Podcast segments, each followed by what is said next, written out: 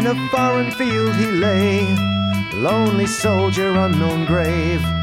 On his dying words he prays, tell the world of Passchendaele.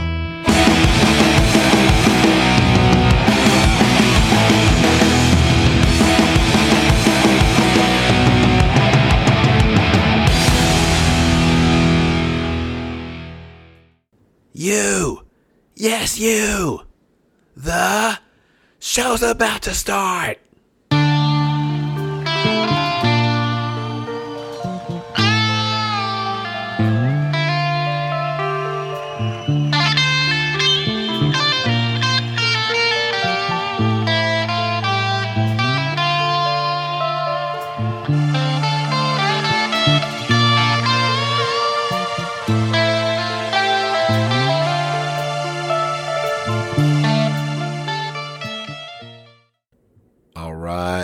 Welcome to episode 26 of Uncle Steve's Iron Maiden Zone.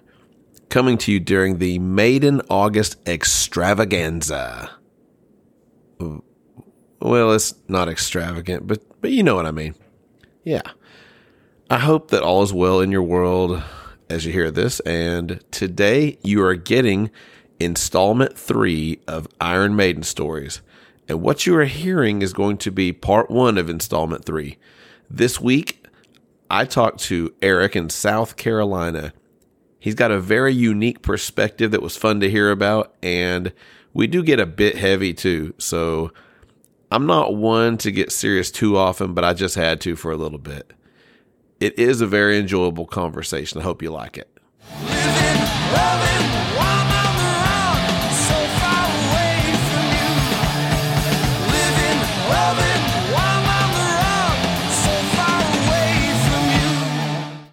Okay, before I get too far here, let me thank all of those that shared the surprise episode, the best of the worst of Fear of the Dark.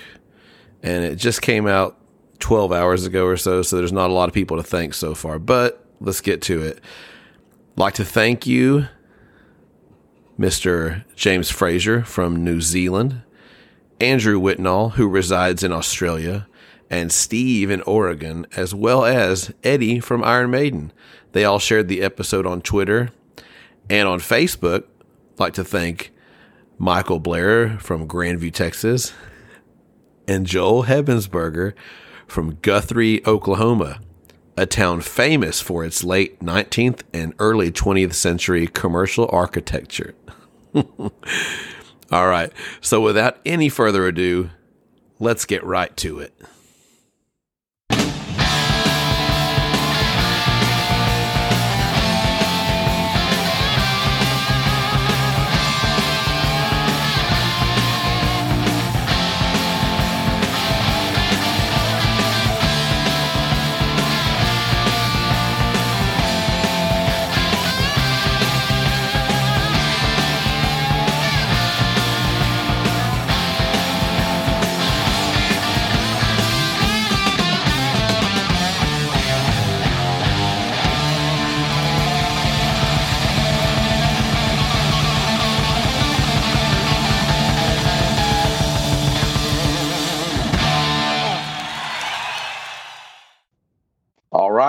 If you remember back in May, I had some Iron Maiden fans that came on and told their story of how they got into the band.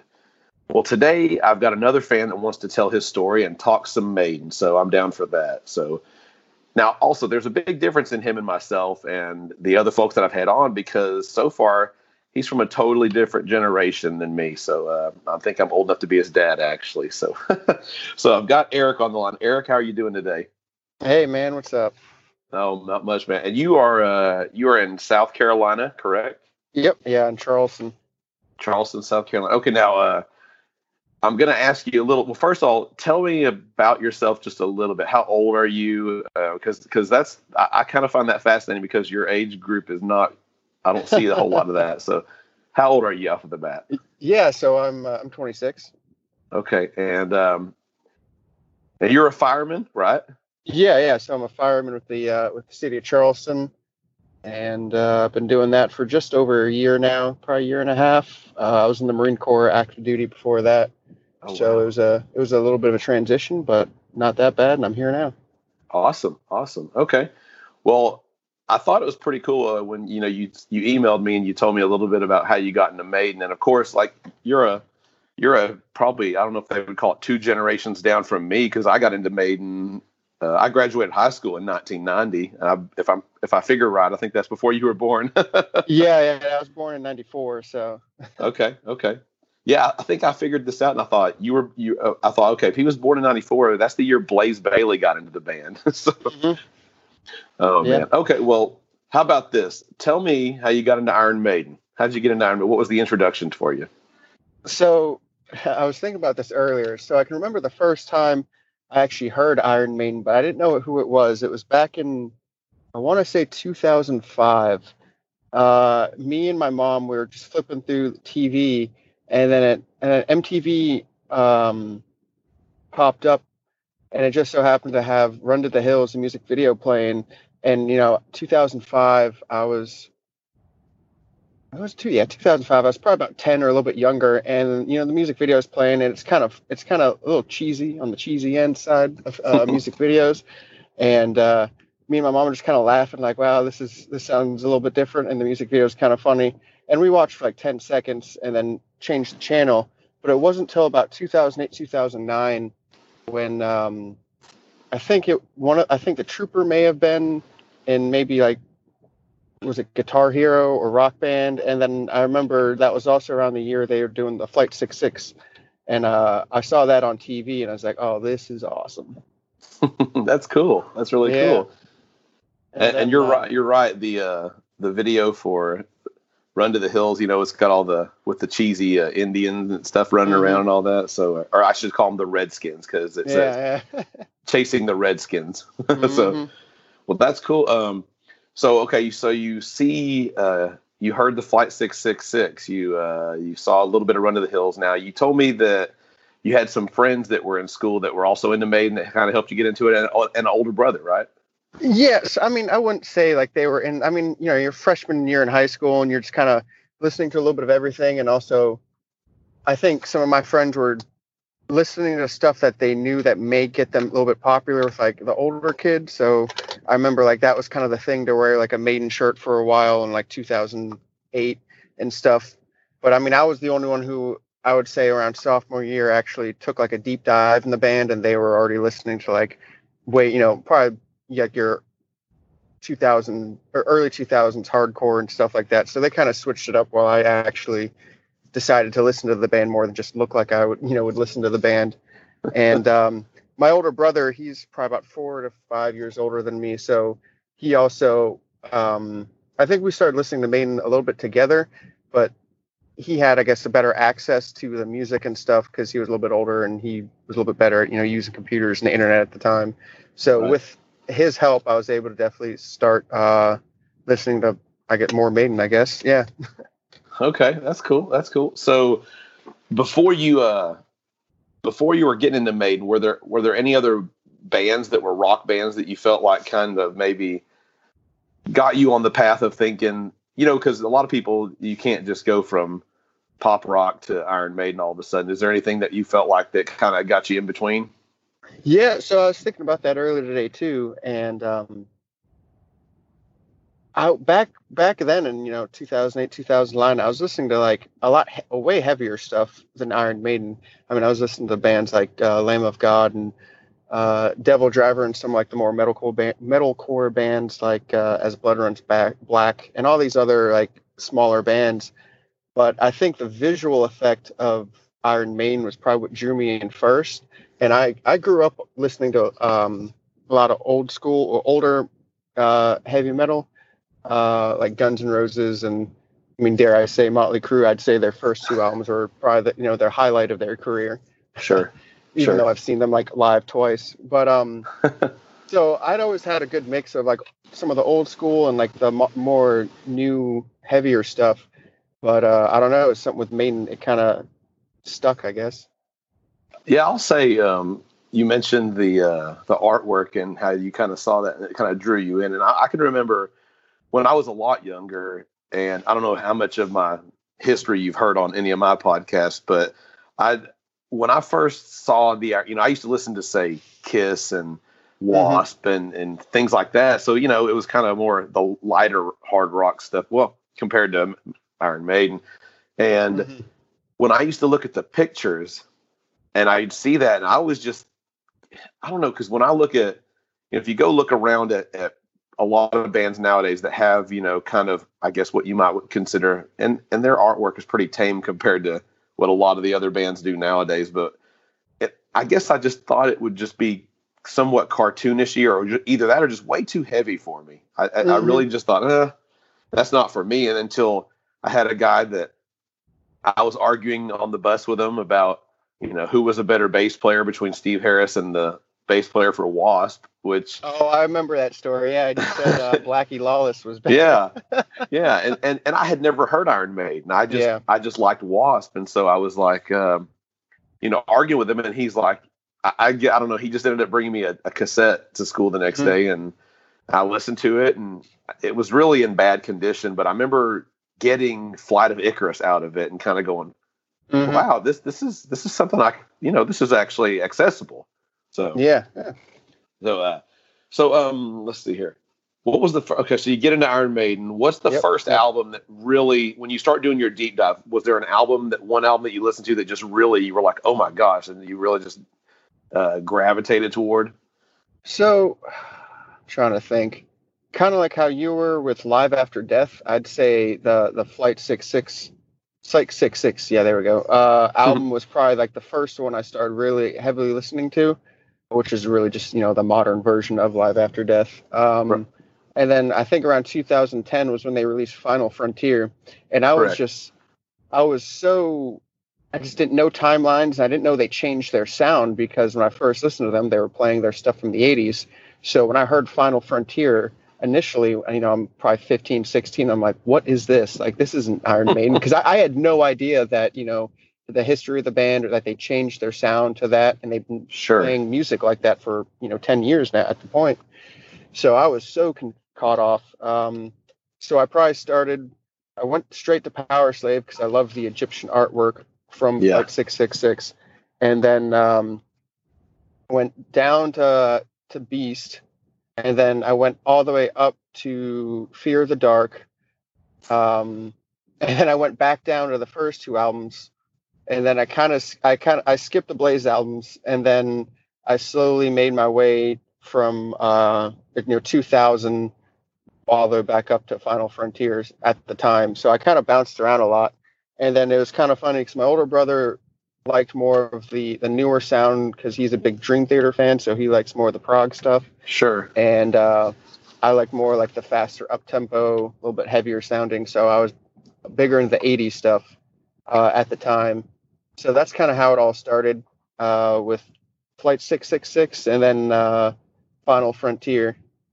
That's that's really interesting because I okay, I got into Maiden in the mid '80s, and or I say yeah, it's mid '80s, and I went through and and around probably I remember being into them until the X Factor came out, and I was just kind of shifting, and Mhm. I ended up not listening to them for a long time, but I remember getting into them in the 2000s at some point because I remember hearing I saw the Brave New World tour. Um, Yep. I remember hearing a Dance of Death a little bit, and I didn't really, you know, I heard uh, Wildest Dreams, didn't really care for it too much. I don't know, I was just really finicky, I guess, quick, quick to Uh-huh. judge maybe. Yeah. That one, I just kind of was like, well, eh. and then I remember hearing.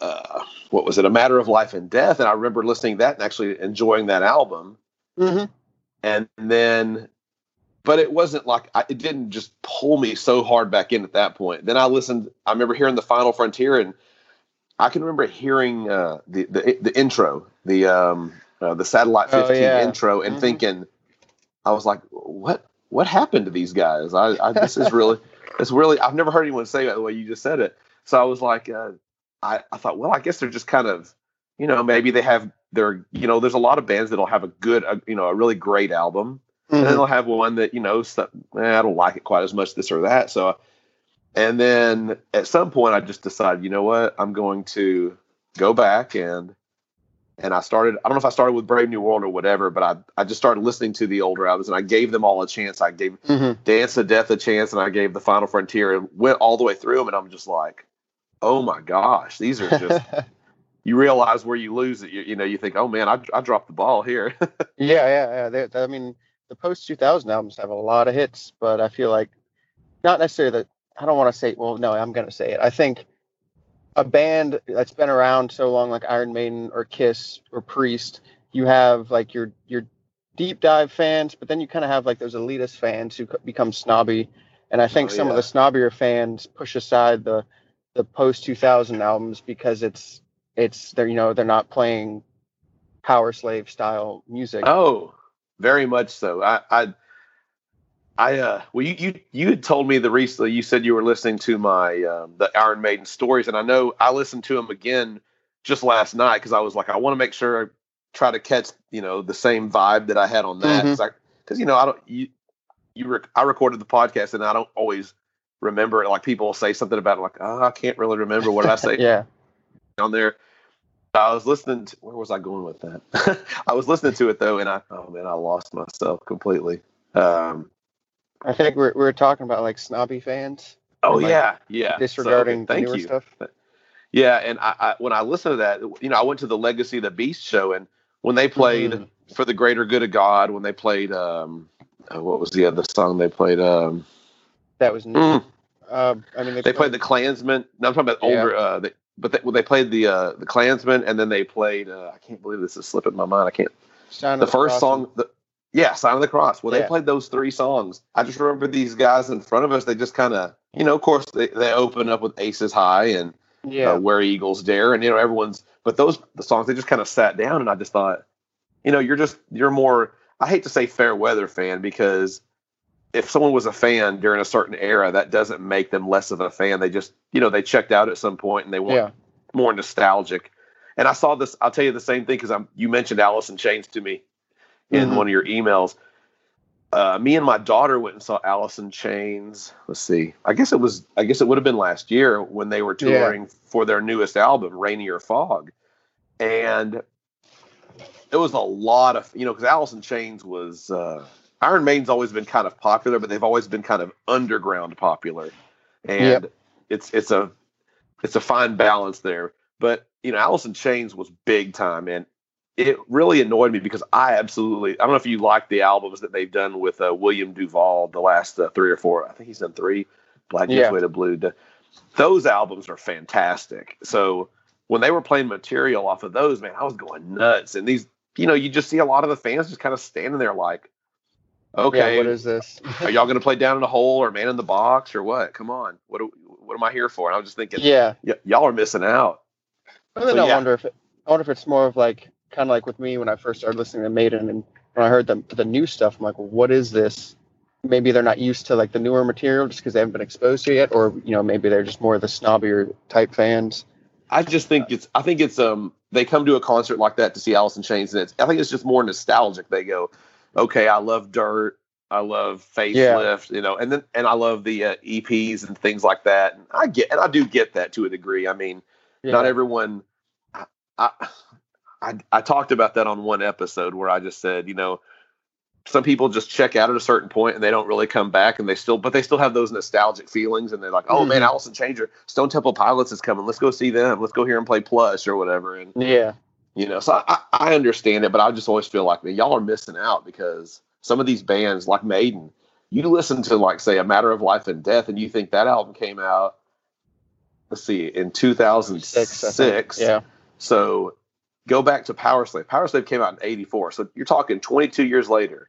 They put out an album that is incredible. 22 years Mhm. after what people consider their, you know, one of their greatest albums. So, yeah. So So they're probably okay. they're mid forties by that point. Yeah. Oh, oh, oh, no, you figure because you I always figure that they were probably around 20 when they started. So yeah, you're right. You're probably mid 40s. Yeah. Okay, let's see here. Uh, so you said Powerslave and the Flight 666 here. All right. So so you said you saw kids wearing shirts to school when you were uh, Iron Maiden shirts, or and you think it was just more to be cool or hip? Or Well, yeah. So like one of my buddies who kind of, who kind of, I get well because he was like in a band and you know we're freshmen and then he bought like I think the power no the Trooper slip-on vans which were pretty sweet. I'm kind of Mhm. annoyed I didn't buy any of those back in the day, but Mhm. like you know you kind of do anything to kind of look like you know your stuff to like the upperclassmen, especially since he was in a band and it was definitely more of like a look than it was actually liking the music. That's funny. Um, and I'm not going to fault him for it. I mean, who cares? It's been, you know, 12, 13 years, however long it's been. But that I could, I could definitely tell, like, okay, I guess I'm the one who's actually going to look into this music and you're, you know, whatever. I mean, whatever. It's fine, I guess. But Sure, sure. That's funny that you mentioned those vans because my daughter plays volleyball and probably two or three years ago, let's see, 16, yeah, probably maybe even four years ago, she was playing on this volleyball team. And, you know, we're at the uh, elementary school sitting in the bleachers watching volleyball game. Mhm. And I'm sitting there, and all of a sudden, I notice that there's a person sitting right next to me with their feet on the stands right next to me. I glance over, and she's wearing those Trooper vans. And I'm like, I mean, sweet. and I know, and I know zero people that are like yeah. really into Maiden. And I turned around and I talked her ear off for like 10 or 15 minutes. And then at the end of it all, she just goes, uh, you, you, you probably ought to talk to my husband because he's the big Iron Maiden fan. I just like Yeah. the shoes. and I was just like, Yeah. but uh, but since then, you know, me and that guy became friends. We we we went and seen uh, the Iron Maidens, the uh, all Oh, female yeah, cover band. Mhm. Yeah, they're good. We've seen them. We've uh, we we we ra- you know we met up at the Legacy of the Beast show last year, and we even I think I even saw him at the at the Book of Souls. That's because I remember that wasn't too long after that, and I remember seeing them there, and we talked just a Mm. little bit because we didn't really know each other that well. But Mhm. I was just like, oh my gosh, there's somebody else around here that actually likes Iron Maiden besides me. Yeah. And I, I had never, I never saw those shoes. I wish I would like to get a pair, but they're pretty pricey. I think if you try. to Oh yeah, them, you're so. gonna spend a couple hundred bucks to get a pair of either brand new or gently used on eBay. It's not even worth it. exactly. Okay, so so you got into Iron Maiden in the Yep. you said late. So did you go? When did you first see them in on tour?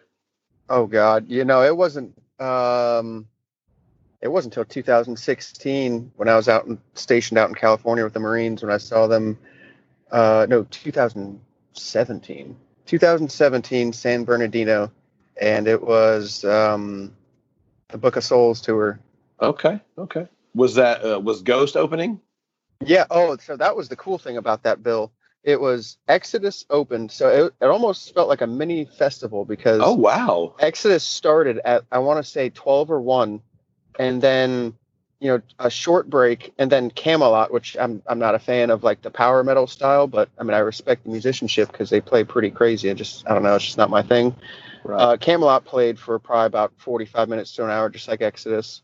Break Ghost played for however long they they were doing for their opening and then Maiden played for the you know the full 2 hours or however long they played and so I didn't get on the road after waiting in traffic forever. Um, probably till like one in the morning, and I got there probably around ten thirty in the morning, eleven Oh, wow. to park and hang out with. Yeah, it was Oh, a very long day on my feet, and I was I was I bought pit, uh, pit tickets, so I was pretty close to the stage, and I Oh, man. time. That's cool. That's cool for a first time because uh, the first time I saw them, which things were a lot different in the '80s because, but I, I think I spent 20 bucks and I had like 15th row or 16th row Mhm. tickets on the Seventh Son of a Seventh Son tour. So, and I just remember being so blown away when they when they because they came, you know, they opened up with the uh, Moonchild Yep. and come out and and you know because that's a big difference that I've between uh, the Book of Souls album and because Moonchild, I mean they ex, I mean they exploded onto the stage. Mhm. I've always kind of felt like um, oh gosh, I'm I'm blanking out on everything right now. Uh, I, I've always here I'm gonna I'm pulling it I'm gonna pull it up and look right now while I'm thinking about it. For I some think reason I I know what you're trying to say. So like the Book of Souls tour when when it started it was awesome, but it it it didn't have like the the high energy like you were expecting until they played like Speed of Light. Yeah, yeah. When Yeah. They, when they uh when they came on stage, you know, and, and it's it's if eternity should fail, that's what I was trying to. I can't. I don't Yeah. know why I couldn't think of that. But yeah, it's it's. I mean, it rocks, but it's not like you compare it to Moonchild, and it's it's the yeah. Because I've always just thought the energy level, like you know, for a different world from a matter of life and death, good energy when it kicks in. Um, Mhm. uh, let's see here. I'm gonna go. Through, let me look through here real fast. Uh, the fi- and now I will say the Final Frontier is kind of similar, you know, because it, it, you know, when they finally come on, you know, it just it's not as high. Ener- it's not it's not like super high energy. So Yeah. but you know, it's uh, it still was a um, it was a good show, and and that's like being close up for a, your first show like that is really that's really that's really cool, Mhm. man. I I I, uh, I kind of uh, I I long for that experience again because I don't get to have that anymore. You know, Nowadays I go, Yeah. it's just like because I have a my daughter, my daughter, she's I took my son and daughter to the Book of Souls, and at that Mhm. point, that would have been in 2000. I believe that was in 17 when we saw that. So that would have been, Mhm. you know, my son was 13 and my daughter was like 10. So now my daughter's 13, and she she went and saw the Legacy show. So I and I like to get a seat. I don't want to like a pit. I couldn't get in a pit. I don't think anymore. But uh now, did you see them on the Legacy of the Beast show as well? The, the tour. I- Yeah, I did uh, last year, and then that time uh, I brought my wife because back in 2017 I was single and by myself. Um, and hell, I've been to a bunch of concerts by myself anyway. I had no problem. But last year, brought my wife. We went to the show in Atlanta, Georgia, and uh, it was pretty sweet. We got pretty close, but they were still seated tickets. But I don't know, maybe because the the the row we were at, we had like this special thing where you could go on uh, on your phone and download like the Live Nation app, whatever, and you could buy beer and food and have it delivered to your seat. And it was awesome because like, wow, we don't even have to leave. And we were still real close to the, uh, not real close to the stage, but definitely pretty close. And uh, yeah, it was a great time. yeah, that was. How, which show did you prefer of those two? Of the two you saw? Um, man, I have the world's worst memory, but I'd say probably the Book of Souls, only because that was the first time. First, sure, and it sure, was just yeah. like oh man like i'm actually seeing like the guys on stage like this is real. This isn't like a youtube video. Um and i thought i'd never see them again afterwards because i mean let's be honest they're getting they're getting up there in age. I think bruce just had his birthday today and i think it was like 62 so at the time i'm like man this might be the only time. And then when i saw them last year i'm like okay this is sweet uh, and it was my wife's first time as well That's awesome. That's awesome. So now, okay, you said on the Book of Souls, you said you saw them in California. Did you? Uh, I'm Yep. gonna break off just for a second here. Did you? Uh, did you go into the Marines right after you got out of high school, or what? Yeah, so uh, see, I graduated high school in May of 2012. Yeah, May of 2012. I took the summer off uh, just to relax, and then I went to boot camp in Parris Island, which is in Beaufort, South Carolina, about an hour and a half away, uh, in September. Okay, okay, Mhm. that's cool. Let's see here. Uh, okay, now you mentioned earlier that you had went, and this it, it was kind of parallel to what I thought my experience was like a little bit. You said you you got into them on Bruce era things, and you worked. You, you went all the way back to Number of the Beast, went all the way kind of through the the albums with him. You skipped Blaze, which at that you know I, when I was into Maiden at first, you know there was no Blaze yet. So, but Yeah. um, I went through all the Bruce albums before I ever went back because I heard all the Paul Di'Anno songs. I heard those on live. At, you know the ones that were there. I heard them on Live After Death. So I was I had a really hard time adjusting to him. So you went back to that. Now, have you ever Same, went up? Actually. Yeah. Have you So was- ever? oh. Oh, here. I'll Have you ever gotten to where? Have you ever listened to the Blaze albums, like giving them like a real fair shake? Uh, so real quick before I answer that, because I was just listening before you called to the uh the second podcast you did with uh from the lady from Boston, Uh and uh you were at the time before you called, you were just talking about how you had never heard the Paul Paul's song sung by Paul, only with Bruce, and I was the same way, and um, it was Beast over Hammersmith that that that CD they did Mm. and that was when I got into the all the old Paul songs. Then when I heard Paul sing them on the studio, I, I almost wasn't a fan of it. It's like, oh God, like you have, you know, a young Bruce live, just you know, killing the vocals, and I hear Paul, and it took a while to get used to Paul. Um, and so, anyways, so fast forward to what you're saying about Blaze. I haven't. Mm, I mean, I've heard, you know, like Sign of the Cross, Futureal, and The Klansman. I've heard them sung by him, by Blaze, but I never. I've heard enough of the albums through like your podcast when you reviewed them, or Talking Maiden, uh, which is another podcast. Um, obviously, you know about. Yes. So I've heard enough where I'm kind of like, eh. I mean, it's a mix of the production, and I, I mean, I guess maybe Blaze's vocals because I've heard his his implement entanglement or however you pronounce that, and it Yeah. sounds great. But I just don't think someone was there during the production process to tell Steve like, hey, like this doesn't sound good because I just think the guitars they don't have any sort of heaviness to them. I think the bass sounds really upfront but thin. It just I don't everything about those two albums I'm just not a fan of. okay.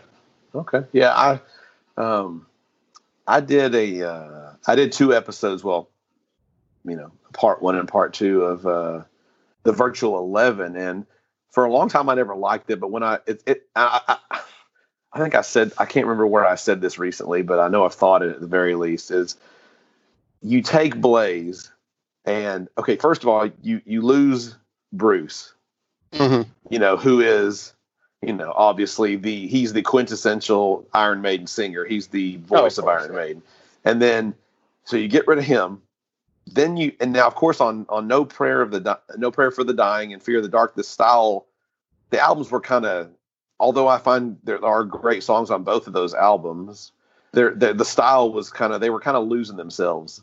And so when they get to sign of, they get to uh the X Factor and then Bruce is gone, the Yep. style changed, you know, because you know there's a lot going on. You hear Steve Harris was going through a divorce and Yeah. the you know and in 94 95 is when you know grunge had i guess if you want to say had already you know kind of taken over and had affected everything and mm-hmm. so so you have that and then on top of that you take a you get a guy in there that is nothing that sounds nothing like like your Yeah. singer that everyone loved and and even and i think they needed that you know i think you know how sometimes uh you hear about um maybe a like a sports team they'll they'll get a they're, they're kind of in a in a rut and then they'll end up trading and they'll get some new player that kind of breathes new life into the band Yeah. I kind of feel like Blaze did that with them. Like they were like you had someone coming in because you figure Bruce was. I mean, all the things I've heard and seen about Bruce over the years, and listening to Fear of the Dark, he mm-hmm. does not sound like he could have been that into it anymore. Especially with with with as bad as a couple, you know, some of those songs on that album were. Oh, I think you could take No Prayer and Fear and take, you know, take some songs from both those albums and make one solid album. Well, but I think both of those think- albums have too much filler. But I, I, I love No Prayer. Surprisingly, I mean, put his the some of the super harsh rasp out of the songs. I think they'd be great. I, I personally, well, I'm sure you've probably either read on Twitter or, or I No Prayer for the Dying to me. I think it's a pretty good album overall. It's, Yeah. it's it has a couple of things, but yeah, Fear of the Dark. Uh, I, well, by the time uh, anybody hears this, I'm hoping to have another. I've got a second Fear of the Dark episode that I'm having, hoping having out. Um, hopefully tonight. it's just Mm, and it's okay. I I- I take it in a different direction. It's kind of an interesting uh, take I did on it, but uh, but yeah, uh, yeah. Th- before anyone hears you, that'll already be out. So I can Okay. say that to you. Give you the inside scoop for a second there.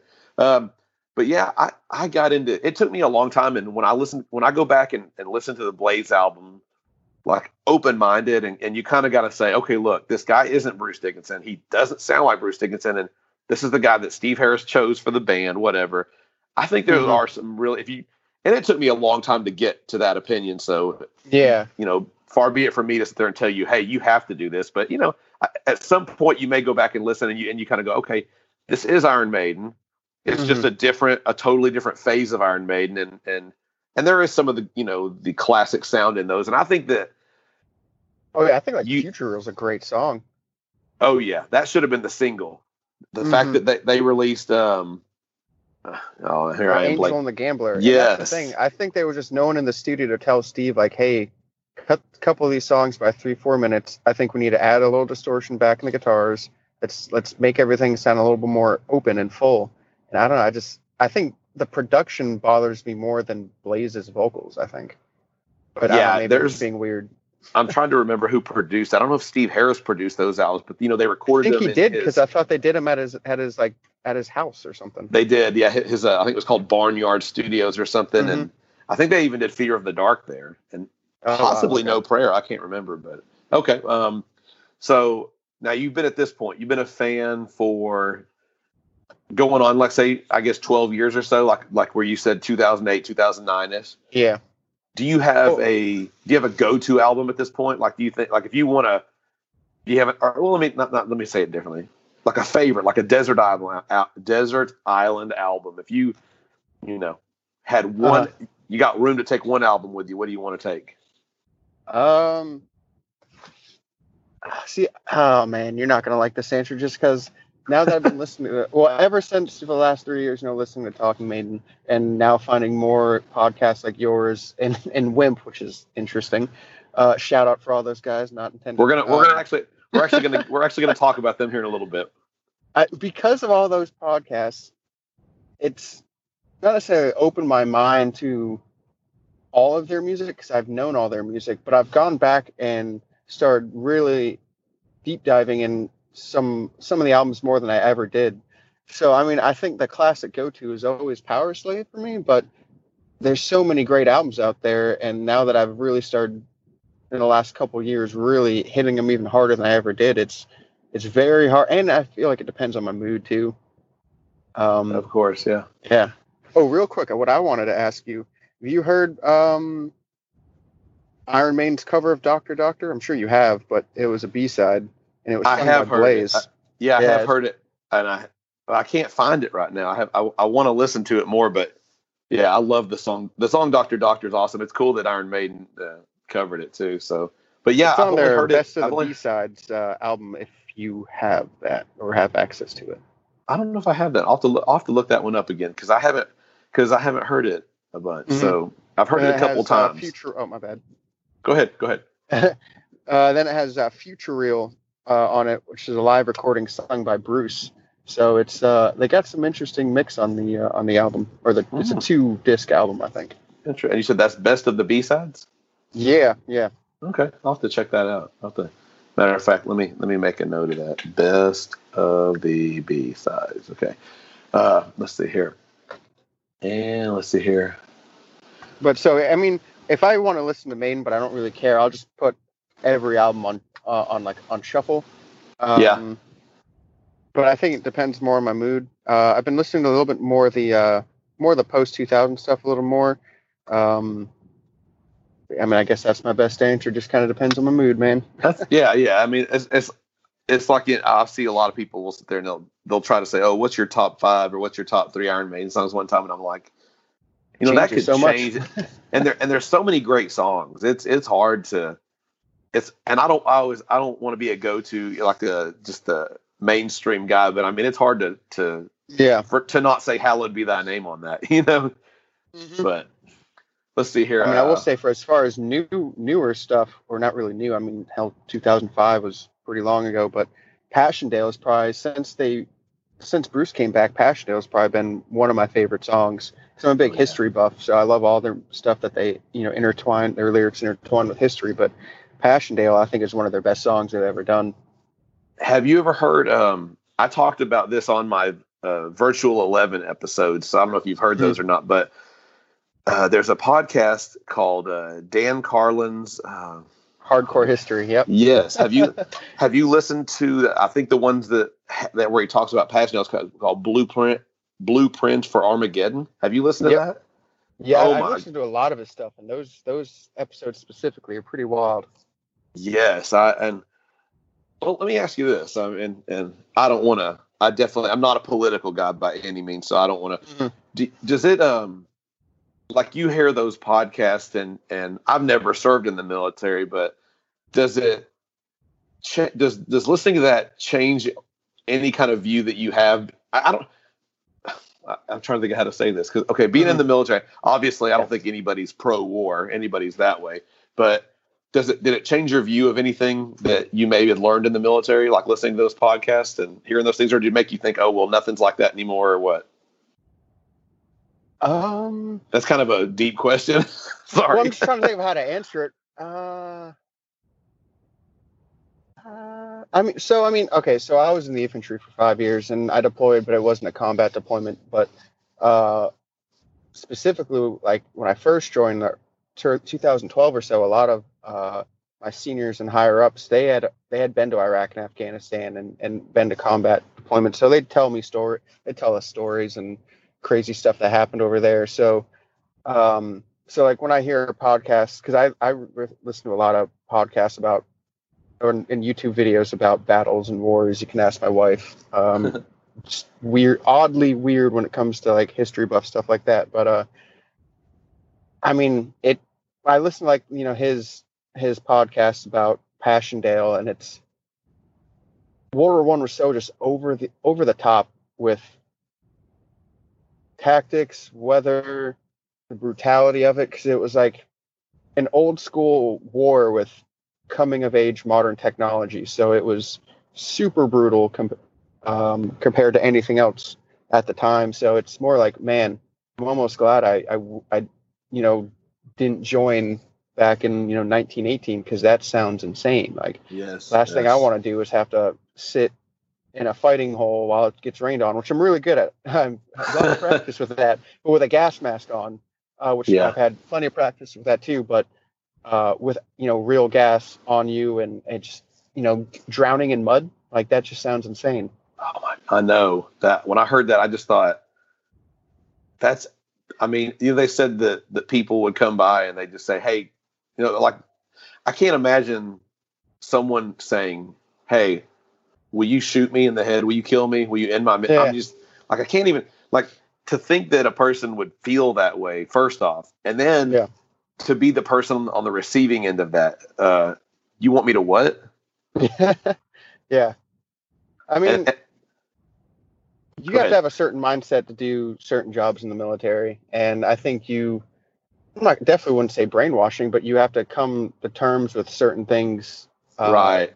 per job. So it's like if you're going to join the infantry especially i mean i i was only i was 18 when i joined so i couldn't have joined any earlier but it was at the very tail end of like some of the heavier stuff in afghanistan but my unit just never had gone so i didn't get to go. But i mean we everyone was had the mindset of like all right well i mean things could happen like real bad things could happen but you kind of have to I, I i mean i guess you just kind of have to accept it one because you signed up for it but two it's, Right. it's kind of the nature of of of the job of you know your job set but Did you um uh, I don't mean to be hitting too hard. If, I need, if you Oh, don't want I, to I talk, am not bothered by talking about any of this honestly okay, cool. Did, Yeah. But did you um when you were in school, did you know you wanted to do military when you got out of school, or was it something that you just it kind of got there and you're like, hey, this will help me pay for college or whatever? oh you know i always knew so i grew up in a military family um Oh, like I was born in Iceland of all places, but it was uh, it was on the on the the joint base. It was a joint Navy Air Force base out there, and my my dad was in the Air Force. My mom was in the Air Force as well, but only uh, she did four years, and uh, she got out. Um, so yeah, I've Okay. always and I've lived in a bunch of countries and a, a bunch of states uh, prior to you know joining the Marine Corps. So I always knew I wanted to join. I always was going to join the Air Force, and then. Uh, I'd say junior senior year, I lost a bunch of weight, and I was trying out for uh, a special operations program with the Air Force, but my eyes, I got disqualified because of my eyes, and I was like, well, I'm not gonna. I'm in this. I'm in the best shape of my life because I was always kind of a like a, a fat kid, I guess. so I was like, I've lost all this weight. I'm in super like amazing great shape that I've never been before in my life. I I don't want to waste that by sitting behind a desk or you know turning a wrench on an airplane. Which I mean, if you want to do that, hey, that's cool. But at the time, I was like, I've never had this. I've never thought I'd have this opportunity, so I I want to take advantage of it. So Sure. um, so I went to the Marine Corps, and uh, five years later, yeah, that's that's what happened. cool, cool. All right. Well, this was about the halfway point in my conversation with Eric.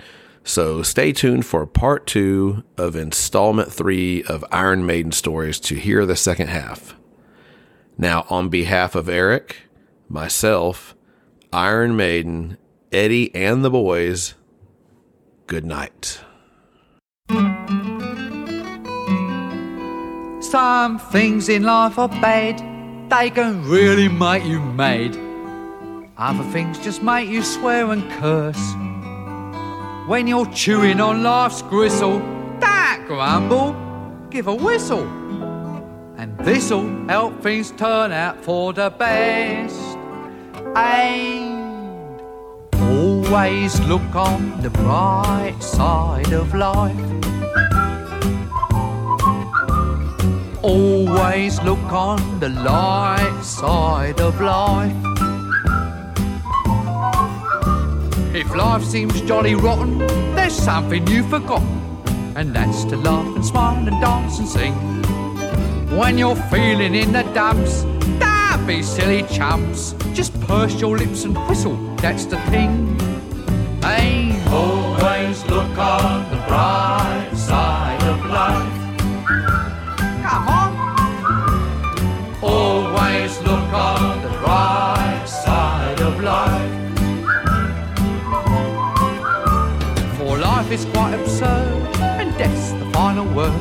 You must always face the curtain with a bow. Forget about your scene, give the audience a grin. Enjoy it, it's your last chance anyhow. So always look on the bright side of death. Just before you draw your terminal breath.